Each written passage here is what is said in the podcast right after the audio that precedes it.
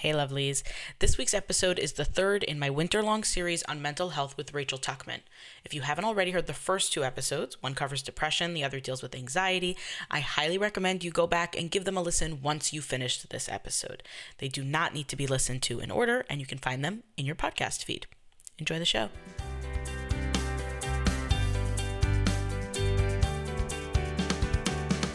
From Impact Fashion, it's Be Impactful a show about the women making a difference in their own corners of the world.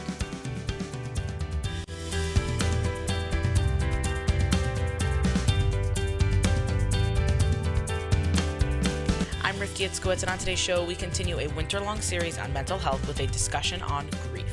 We talk about why grief belongs in the context of a mental health conversation, what happens in our heads when a public figure goes through a loss, and the place of religion in grief and grieving.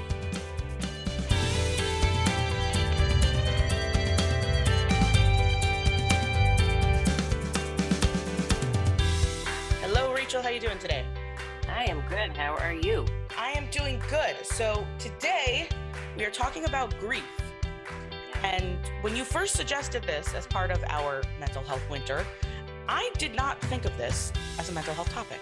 I just, it, I don't, I don't know. It just didn't like, I, I was like, let's talk about diseases. And you were like, this makes sense. This fits here. So uh, why, why should we be talking about grief in the context of a mental health conversation? So, grief is important because grief is something that we will all experience throughout our lifetime. Every human being will experience this.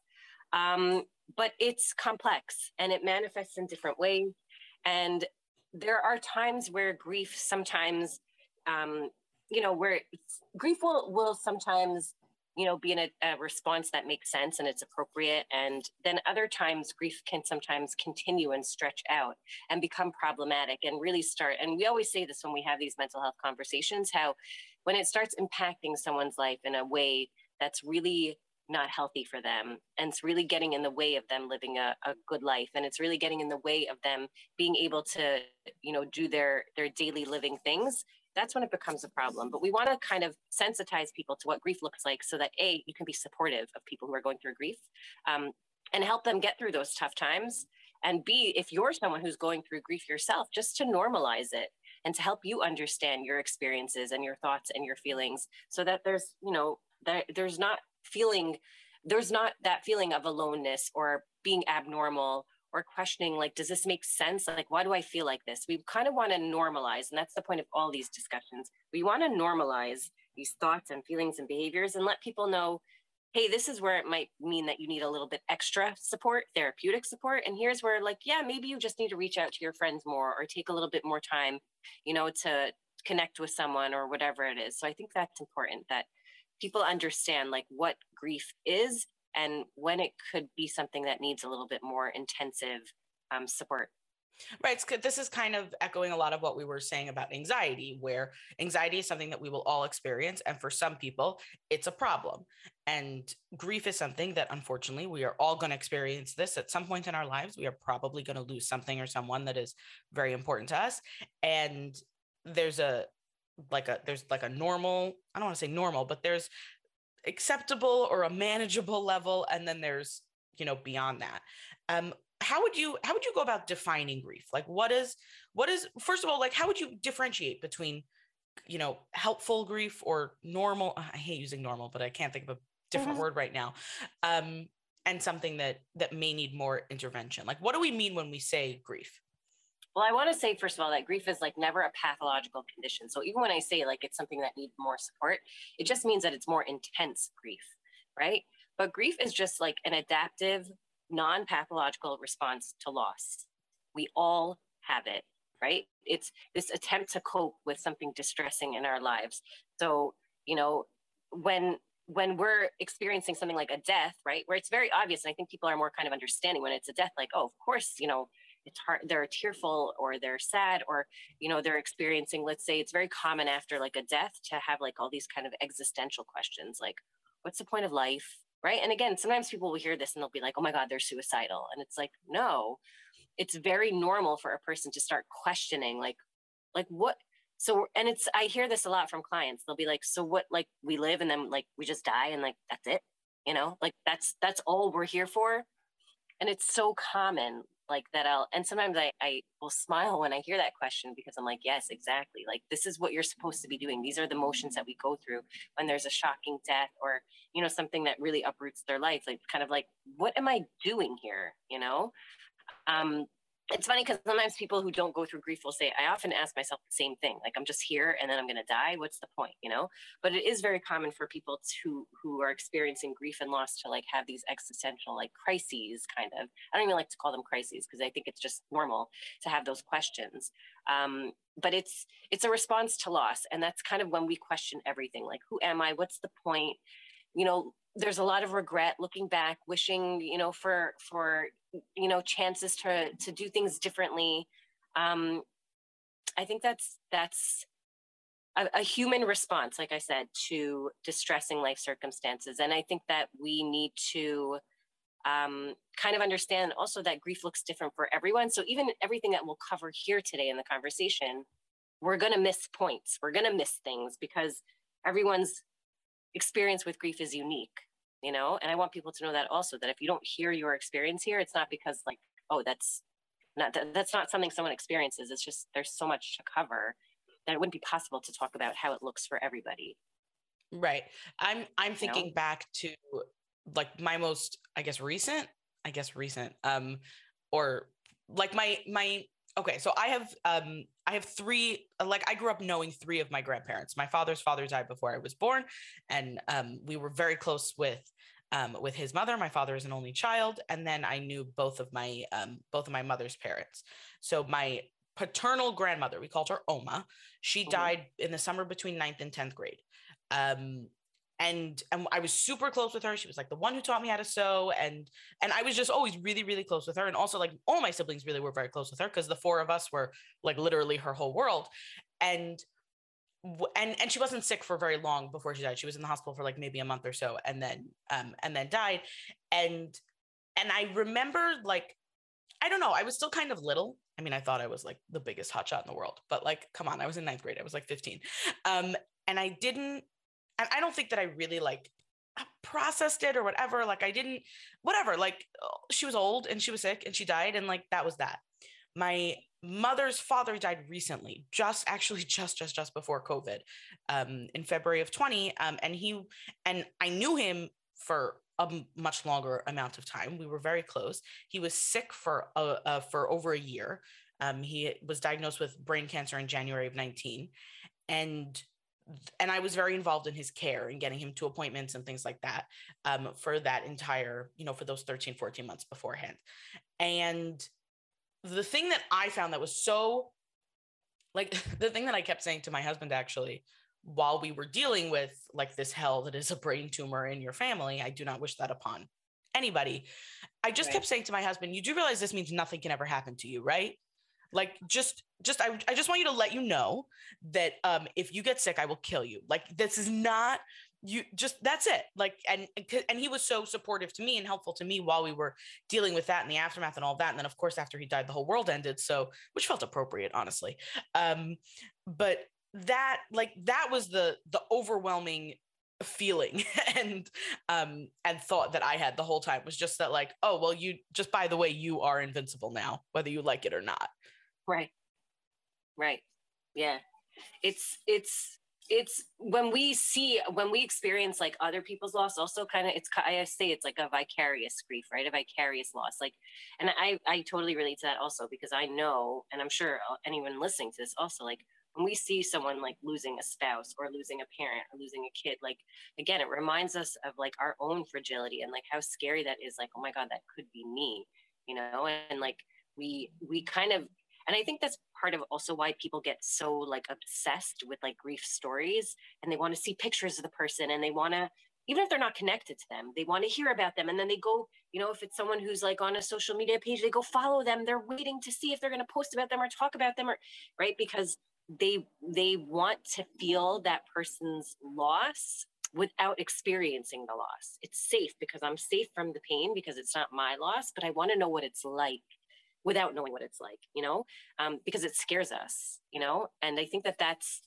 I it's it's usually short lived that we have that feeling of like, oh my God, like please don't ever leave me. And like I would be devastated and whatever. And then two minutes later, we're like screaming at the person or like, oh, you're so annoying or get away from me. I need my space.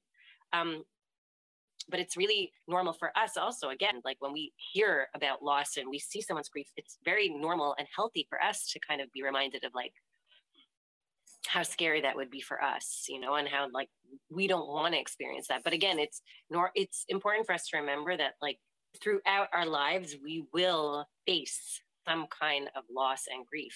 Um, and again it doesn't even necessarily mean death. Obviously we will experience death in our families or whatever but you know like we say now even through this pandemic how people have been experiencing grief and loss not even necessarily knowing someone who passed away but loss of like the life that we always knew you know loss of going into the office and having like relationships with coworkers loss of you know normal schedules loss of predictability loss of of you know feeling like okay like my my health is fine and like i know what's up like everything has kind of like been tossed up in the air and people are feeling like totally off balance which by the way is how people feel when they lose someone close to them someone they love you know like they can't make sense of the world. Um, and i think we all kind of got a glimpse into that a little bit you know in those early months for sure of the pandemic when nobody had a clue what was going on you know? Right. So um yeah. Yeah it's interesting because when you frame I've I've been fascinated by people's fascination with tragedy. I think that to a certain I don't know if it's like that we all just love to watch a train wreck or there is there is a fascination with tragedy. And like especially when you think about um you know when there is like a death in the community or when someone who is a somewhat public figure has um goes through something you know terrible. Like i'm thinking the first time that i heard of the frock believe it or not was when her husband died and that and everyone was talking about the fact that her husband died. And i was like this is and then and then you kind of get to know them. And i'm like i hate that the reason why i know who you are is because your husband died. Um but that's kind of just what happens.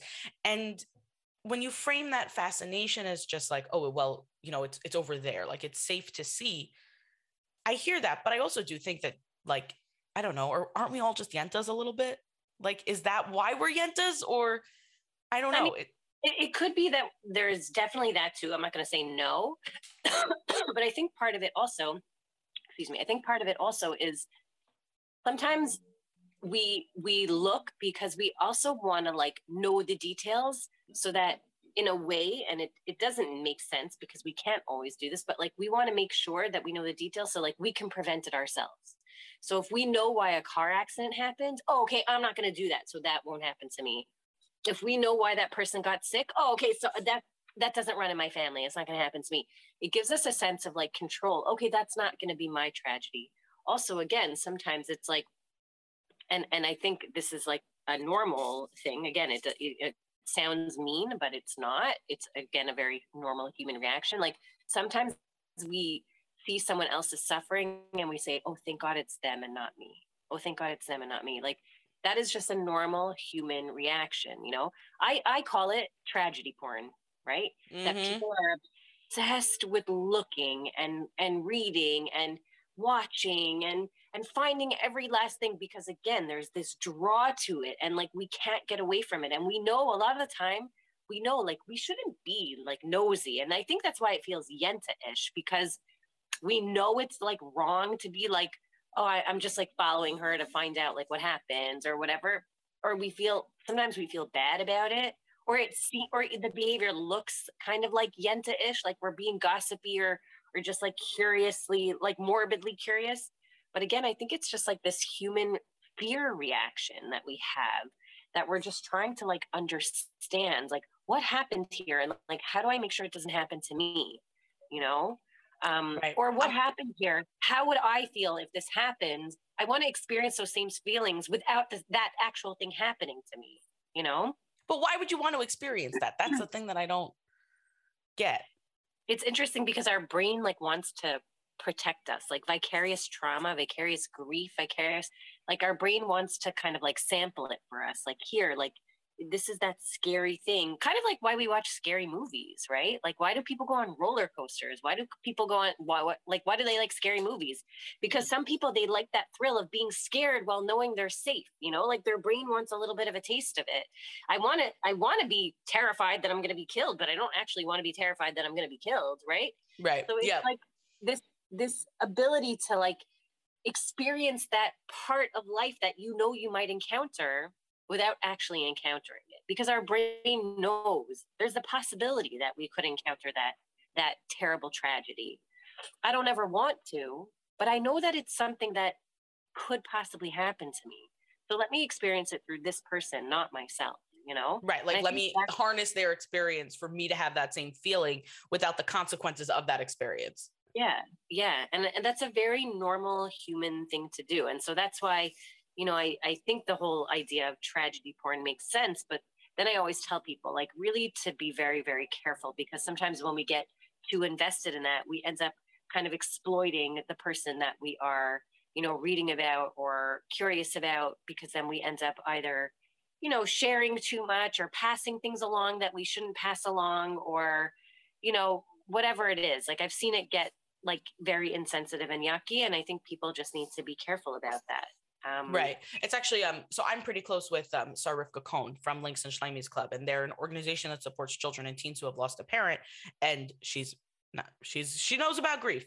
Um, and one of the things that she is a big advocate for is actually in the wake of com- particularly big communal tragedies mm. not to be the person that's like sharing those videos or um you know or like feel taking on the responsibility of newscaster in whatever way um you know she knows of stories of people of family members who learned that a close family member died from a whatsapp forward which right. is ridiculous if you think about it. She also knows of stories of family members who get a WhatsApp forward that a family member is dead and that person is not dead. They're just, you know, in a tragedy and and there's no cell phone service and they can't get in touch, but for 3 terrible hours the family yeah. thinks they're dead. Like that is yeah. it's it's awful. So it it all like this idea of tragedy porn it makes sense to me. It makes sense as something that is I I get the the it, like we know that it happens and I get the um I don't want to say the appeal, but I guess so. I guess the appeal. Like I I understand the need to like hold on to information as like a as like a lifeline as this is exactly what's happening and this is why it happened and and how we can get around it. Um at what point do we see grief like becoming something that requires more support? Like I, I almost want to ask you like, okay, so my grandfather died. Give me a timeline. How long should I be over it? But I know that that's not how it works. yeah, grief does not have a magical finish line at all. Um, it's it's excuse me. Grief is like ongoing. It's forever. It's not something that's finished. There's no like magical little bow that we put on at the end, and it's like okay, you're done grieving now. Um, people don't get over it. We know this, right? Like we've heard this, and I love there's like that um, image. It's like a famous image that I've, I'm sure you've seen. It's been passed around a lot. It's, there was a great TED talk on it on, on grief that um, I forget her name right now, but she she showed this image and it's very poignant. But she shows how like grief is like a ball in a jar, right? And she shows like there's like a few images of this ball in a jar, and the ball stays the same, but the jar just keeps getting bigger. And she says grief is that ball. It doesn't shrink. It doesn't change at all. Your grief stays the same throughout your life. It always hurts the same. But what happens is that your life around the grief starts to expand. So in the beginning, it's all encompassing it's literally all you can do is think about it. Everywhere you go you see the person that's missing or you or you feel that loss whatever it is. It's you you it's like your entire identity. But then eventually you're able to go to that birthday party. Eating gets a little bit easier. You can go back to work. You can laugh.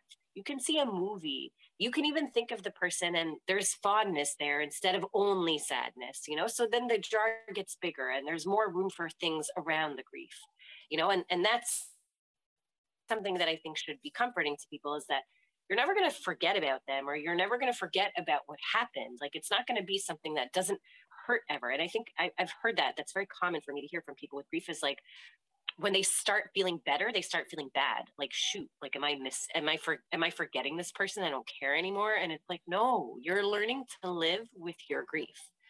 which is actually like a beautiful thing. Like it shows the resiliency of like humans when we're supported properly and when we're given the right tools and when we're like carried through our grief with people, like you can have space for both that like immense sadness and pain, but also so much joy and living, you know?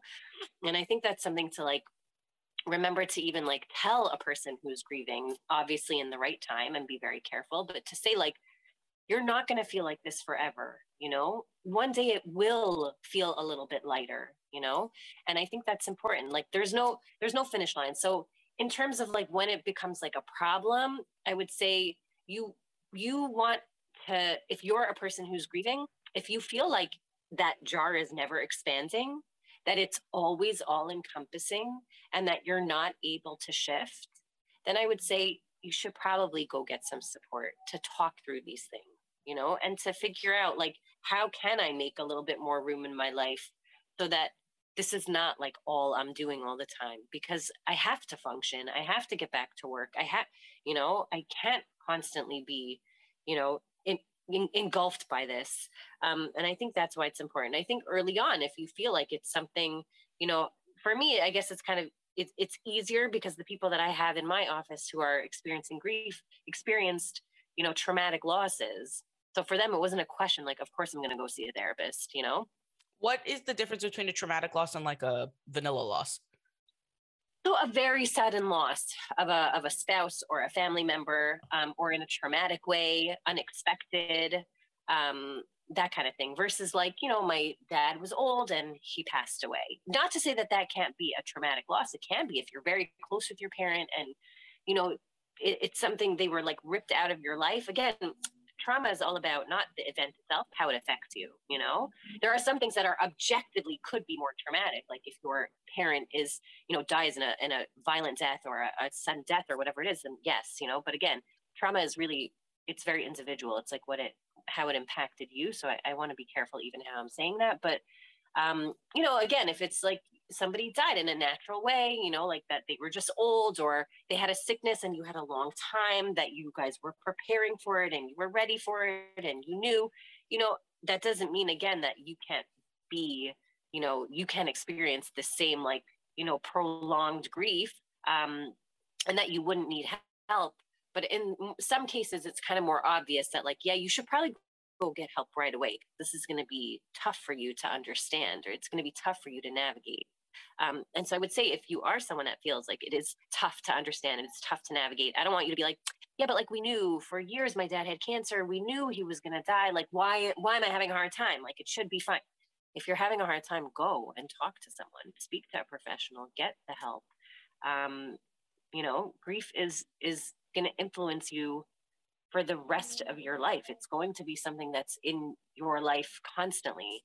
Um, so you need to know how to manage it. You need to also understand, even if it's for someone just to nod and be like, yeah, that's actually completely normal to think that way. Yes. You know, that's like a very important thing to hear. Um, so I think that's important. Also, you know, I think, and I'm sure we'll touch on it, but like we, we've all heard about like the five stages of grief right kubler-ross and and you know going through those five stages and i think people get very like hung up on those you know they think that they're like um, prescriptive um, rather than descriptive, which is actually what her intention was. Elisabeth Kubler-Ross, when she wrote them, she wasn't like, "Yes, you're going to go through it like this, and it's, it's going to be perfect and whatever." She just said, "Like this is typically what I've seen." in people who are grieving. They go through these stages. Some people don't go through all of them. Some people go through only one. Some people go through them in cycles. Some people go through them in all different patterns. Um, so she was kind of just trying to give like a little frame of reference for people of like, hey, this is normal for you. So I think if you're someone who's grieving and you've read about those, to even just remember, like, again, descriptive, not prescriptive. Like she's just saying, here, here's what I've seen, but you might actually have something to add to it. And we actually know that David Kessler, who worked very closely with her, he's a famous psychologist, and and he um, talks a lot about grief and loss because he even experienced loss himself. His son passed, his son died, um, and and he wrote a lot about that himself.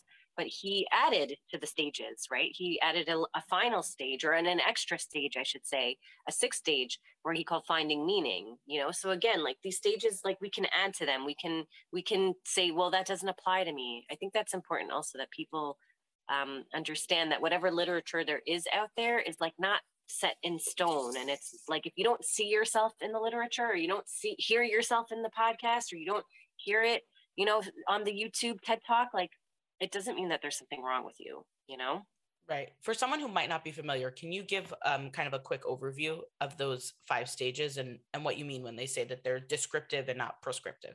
So, okay. So her five stages are denial, anger, bargaining, depression, and acceptance. Um, and so in those stages, again, like it, they, it could come in waves it could come in you know you might start with like acceptance first. You're like okay you know they're in they're in a new place and moving on and like i'm okay and i knew this was going to happen. And then it might switch to anger like wait no this isn't fair. Why did this happen?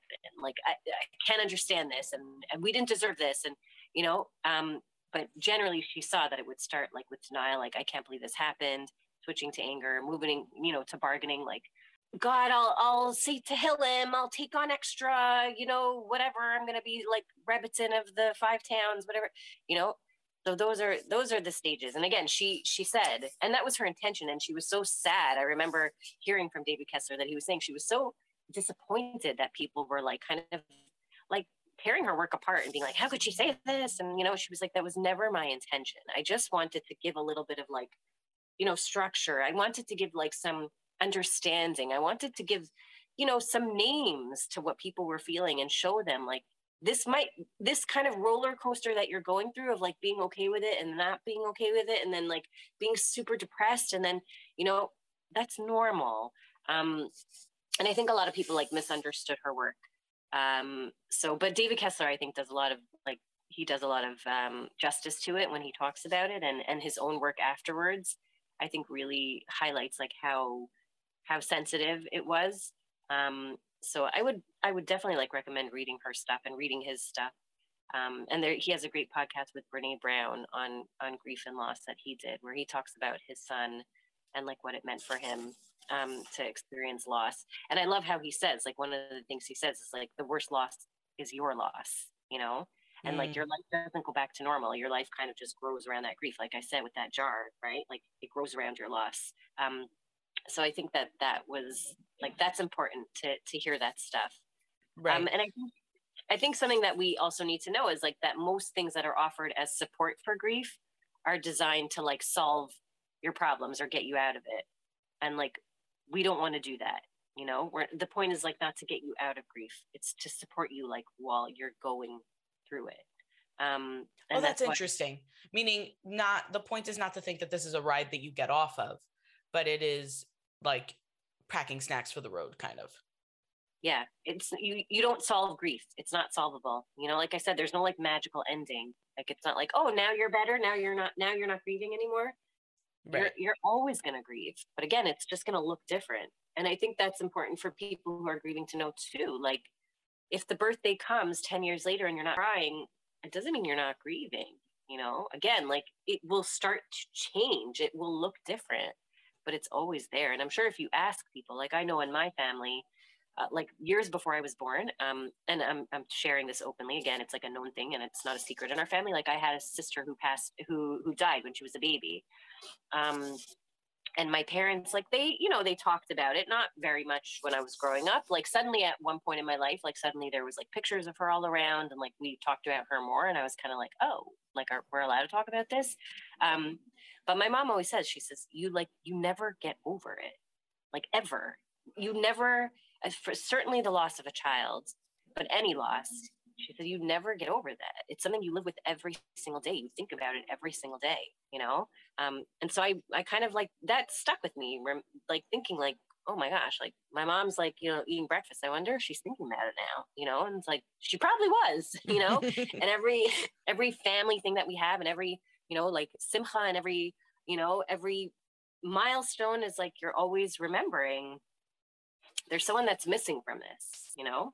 So I think that's important, like that people understand, like when you're supporting someone with grief, like you're not trying to get them to avoid their feelings. None of that toxic positivity stuff, right? No like spiritual bypassing, none of that like, you know, using spiritual beliefs to like help avoid negative feelings. That's spiritual bypassing. So none of that, like it's all for the best. God has a plan. Maybe, yes, we want to believe that as as religious Jews, we're encouraged to believe that, but like there's a time and a place to to share those feelings. And if that's something you want to think, that's fine. Don't put that on other people. But we have to stop trying to like you know package up grief and put it away because it's not how it works right know? it's you know when you you mentioned this the religious the religion aspect of it a couple of times and that I, I, I want to talk about that for a little bit because first of all, I've never heard the term spiritual bypassing, and I think that it is so perfect for what we see so often. Where I do think that for a certain type of person, when they're in a helpless situation, turning to God has a plan. This is all for the best. I'm going to sit and say my Tehillim. We're going to divide it up in between everyone, finish all of Tehillim 10 times a day for this person, blah, blah, blah. We're baking the challah, all of that. And I don't mean to put those things down, but I do know that, let's say in my own personal experience, so my, I had an, um, a, a family member who, um, when my grandfather was sick, you know, started, uh, she basically, she divided up Tehillim amongst the family assigned family every member of the family um, certain chapters and was like, okay, now everyone has to say this every day. And like every day we're going to complete all of Tehillim for Zayda. Now, I did not ask to be a part of this. I, very frankly, did not want to be a part of this. But but at the same time, I am not someone who personally connects to formalized prayer in a right. you know i'm more of a like use expletives when necessary talk to god kind of girl. And for me i like uh, all of a sudden there's this chat and it's like Tehillim for Zayda and i also don't want to be the person who's like you know I'm, I'm saying there were tons of extended cousins and things on that. So like how many times out of the like over the year i'm sure there was probably like at least one or two days where nobody forgot. But like i still didn't want to be the person who was just like I'm oh Greg. So like because I don't want to say my couple of my couple of perakim, like my couple of chapters, it's not gonna get finished that day. So whatever. I gave mine to my sister because she was into it. Um, and I was just like, Rucha, you you get this one. Um, and she was happy to she was happy to take it. But I think, you know, that I felt really, I was really upset by that. I was really upset by it. I was really annoyed by it. Um, I was involved in his care in, in other ways. And that was just not something that I wanted to do and and I and I didn't. But how does like ugh, I'm just I I'm curious what your reaction to something like that is, and when it comes to all this like spiritual reactions to things that like frankly we're not going to have control over. You know, a, a brain tumor is only ending one way. You know. Right. Yes. Yes. Totally. Yes. So I think that for some people, that that's like their immediate reaction is like to turn to spiritual stuff. So to turn to god to turn to prayer to turn to like doing extra things because that is comforting to them or it gives them some kind of element of like okay well i can control this. Like if i say extra prayers like maybe i can influence the outcome. And i don't want to say that there's anything wrong with that.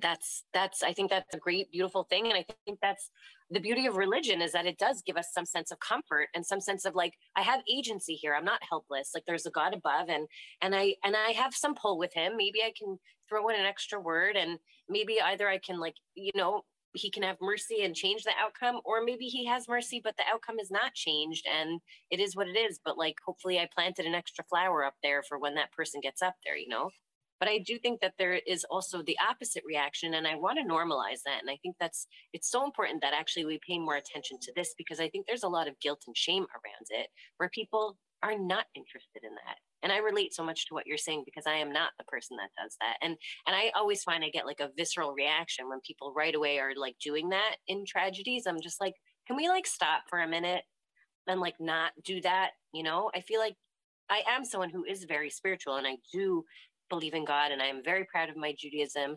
Um, but in times like those, I'm actually, I feel very distanced from religion and God. And I feel like I just need a minute to like be disconnected. And I don't feel like doing this. And I actually saw Danielle Renov uh, posted a few days ago, and I actually messaged her to say it, to say thank you to her. She was saying that after she lost her baby, and she's someone who we know like she talks very much about her spirituality and her love for for judaism and her love her connection with god and, and prayer and whatever it is. She was saying like she felt like doing nothing. She didn't feel like waking up and saying moda ani acknowledging and thanking god in the morning. Like she she felt so disconnected and she it took her a while to like get back into it. And i i said to her like thank you so much for normalizing the struggle that people have in grief like to feel spiritual and connected. Like they they feel disconnected so much. They feel i don't want to talk to you god. I'm angry at you. I don't i don't want to daven i feel like there's no point. I don't i'm not organizing Tehillim i just want to figure out like what am i doing right now? You know like i found out you know god forbid i'm having a pregnancy loss like i'm not organizing a Tehillim group you know? I just want to like go to the doctor and figure out what am i doing here? You know? And so I want to normalize that for people because people do sometimes jump to that right away like oh have faith and you know and like pray more and and give more charity and light extra candles and blah blah blah blah blah. And again while that is great for some for other people uh, that kind of washes over what they're feeling. And it's trying to stick band-aids like very messy band-aids all over something that like sometimes we need to just let it be so if you want to believe that it's God's plan, or you want to believe that maybe you have influence over that situation, but someone else doesn't, and they don't want to pray and they don't want to do extra, I just want people to know like there shouldn't be judgment there. And there should never be blame either. Well, you know, they didn't really want to join the Tehillim group. So that's why the outcome was the way it was. Like, no, you know? And if you're someone that believes that God has a plan, then of course you would never say that, right? Because it is what it is.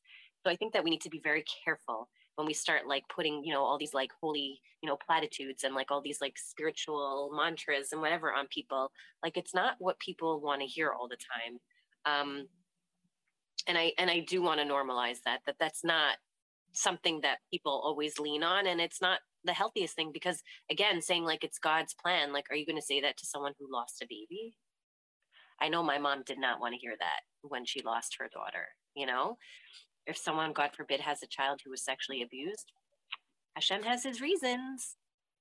Really? Like those those statements and beliefs really are not always appropriate. And it's not comforting to someone to hear that. And to think, I, I always say, why would I want to believe in a God that would do that to me? God has a plan. I should suffer like this. It's not a comforting thing to hear. So I think also people need to take a step back and say, like, is this the most comforting thing that a person wants to hear right now?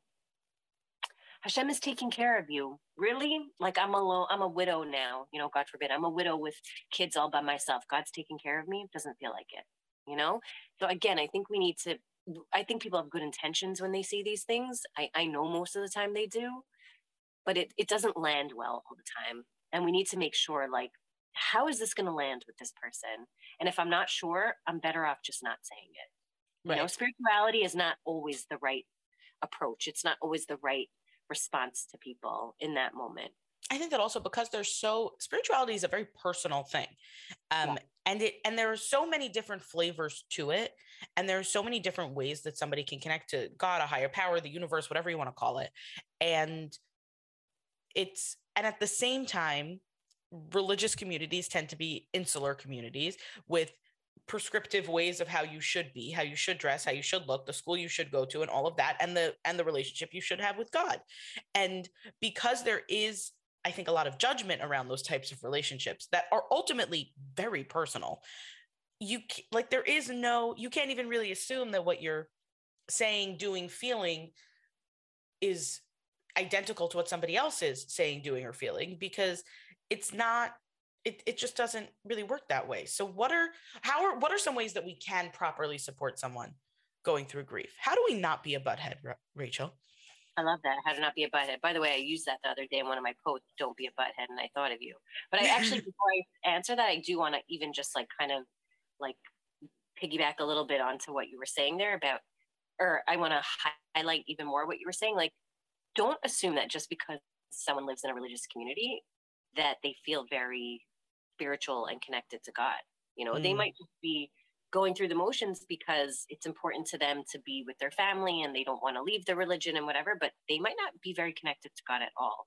So that's very important what you said. Like, we shouldn't assume because someone is you know a sabbath observant jew and whatever that like they have these beliefs about god and this connection so that's again why those things are really not very helpful at all to say to someone because you really we, we should never assume like what you know what a person um, feels about god and whatever it is. So i think we, we need to be very careful.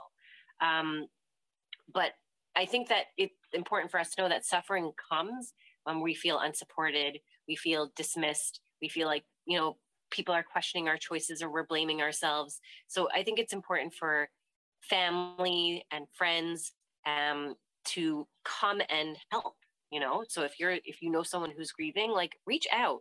Hey can i take you out? Not in the mood no problem i'm going to drop off something at the front door. Don't like don't even come to the door. I'm just leaving it there for you you know? A text just checking in without an expectation of an answer right? Not like hello i'm checking in. Hey what what's up? Are you okay? Just checking in heart. No expectation. And for real you have to like I know people are like, no expectation. You don't have to answer me. And then they're like checking for the blue checks. Like, mm-hmm. you don't check for the blue checks. You know, like you don't, if you say I don't need an answer, I'm just sending this note because I want you to know I'm thinking about you. You know, um, there are groups for grievers, there are books, there are podcasts. People should be reaching out, you know, like I said, for reach out for help. If you are someone who's going through it, reach out for help um, thank God, you know, I think social media is a beautiful thing in this way that there are so many pages that are like, you know, like, you know, Sar Rivka has so much of her content is so supportive and amazing for all kinds of grief. Um, even I was supposed to have a baby, Aimee Baron, like even if you're someone who didn't experience pregnancy loss or infant, you know, infant loss or infertility, like there's still so much relatable content there about grief um, and just about you know dealing with things that feel difficult and unfair in your life um, so social media is like a good kind of private way to kind of you know feel seen and heard um, there's all these virtual summits that happen also for grief and grievers i think those are important to to be a part of. I know david kessler does i'm pretty sure it's on youtube he does like a live i think it's once a month where he just like you know talks about grief and loss um, and like you can they're free so you can join in on those. Um, grief is very lonely and and people kind of disappear or disconnect or they don't understand you. And so it's important to like build community you know when you're when you're a griever. And so i actually have unfortunately i have quite a few friends who are grievers um, widows or lost parents or whatever it is. And and they kind of have like I have a friend who's a widow and she there's like this like club that they have. Like there's this like WhatsApp group and there's like this like community of them that they like they get together all the time and they have like these cute getaways. And and it's actually amazing because the minute they hear about someone who loses a spouse like everyone knows and they go to the shiva house and they take care of them or they send a letter or the like they're super supportive so there's communities out there for like people who have you know specific losses so I would say it's so important to like try to connect with those. If you know someone who's gone through something like you have, to like not be shy. And and you know, again, like this friend who's a widow, like I know she's proactive about reaching out to people who lose spouses. Also, that she's like, hey, I'm here and I want to help, and here's my number. Um, but to reach out and say like i'm going through this and i'm alone and how did you get through it but i think as a community we need to do as a jewish community we need to do a lot more in terms of like helping people um, get through their sadness and supporting them better and giving just more language for loss. I feel like we have, you know, a lot of like, we know how to ha- handle happy times and great things, but when like the blank hits the fan, we're kind of like, wait, what? Like, we don't know what to do, you know? And I think that we need to do a little bit um, more of a better job trying to give more resources in our schools, in our schools, for for helping people with with loss. Um, but you know, again, I think reading is is a great thing. Viktor Frankl, you know, Edith Eger, like their books are fantastic because I think that they give a lot of like hope and optimism in a healthy way, not like a yucky, unrealistic way. Um, and again, I think there there are resources out there that if therapy is not available to you, that they're good supports for now. You know that that you can kind of hear your story and and understand that like okay i'm i'm suffering but like what i'm suffering right now what i'm feeling makes sense and it's normal um so I think that that it's important for us to also focus on again, you know, self care, that self kindness, putting yourself first, doing what you need to. Um, grief affects your body, so remember that, like your appetite, your sleep, your digestion, your blood vessel, your blood pressure, your you can feel fatigue. It changes your body, so tend to your body. Make sure that you're you know trying to to get sleep and if you need to see a doctor about it and getting some help you know short term or whatever it is like do that um, you're not crazy. It might feel like you are, but like you're just in a crazy experience. So again, normalizing that mental exhaustion. There's such a thing as grief brain, right? Where you can't get things done and you're kind of all over the place. Again, self compassion. Don't judge yourself. It happens. Be patient with yourself. Um, understand that your brain will adapt. It does. Thank God. You know, most of our brains are pretty resilient journaling, talking, drawing, blogging, writing poetry, photography, any kind of creative outlet. That's also very good. Creative expression can kind of bring us back to life. So if you are a griever, if you like those things, knitting, sewing, right? Like that's mm-hmm. very therapeutic stuff. Um, and hope hope is great and th- this is something actually that david kessler says is he says you should have hope not that things will get better or be different right because we don't know that but that you'll be able to live with loss in a meaningful way have hope. I love that. Yeah. So the, the hope is not that the situation will go away. The hope is that you will have the that you will be able to handle whatever life throws at you, basically. Yeah, and you can still live a full, beautiful life with your loss. You know, doesn't mean that you'll feel happy and that you'll be like, oh, I totally understand why that tragedy happened to me. Silver lining. That may never happen, but you can still li- live a meaningful healthy life, you know, in spite of your loss, alongside your loss. And I really love that. Yeah, I I really love that also. I I I think that we're going to leave it there. That's a really great that's that that's a that's a that reframes things for me in in in a lot of different ways. So, thank you for discussing grief with me today, Rachel. And uh, and we still have quite a bit to cover in this series. So we will be hearing from you again this winter. And uh, and thanks for taking the time today. Thank you. Thanks for listening. If you'd like to learn more about Rachel, her links are in the show notes. This is the third in a series that will be running throughout the winter. Be sure to subscribe to the podcast wherever you're listening to this now so you don't miss the upcoming episodes. The Be Impactful podcast is a project of Impact Fashion the clothing line I created because I believe that we are all deserving of the beautiful things life has to offer. See my modest designs that are available in sizes 2 through 24 by going to impactfashionnyc.com. Access all of that by swiping up on the cover art. There are currently 12 people listed by Ora Agunot as a recalcitrant party. View their names, photos, locations, and details of their cases by visiting getora.org slash recalcitrant parties. The episode art was designed by Michelle Moses. Original music composed by Nissan Fatman. This episode was produced and hosted by me, Rifki Itzkowitz. Catch me on Instagram and Facebook at impact.fashion.nyc. As always, here's to making impact together.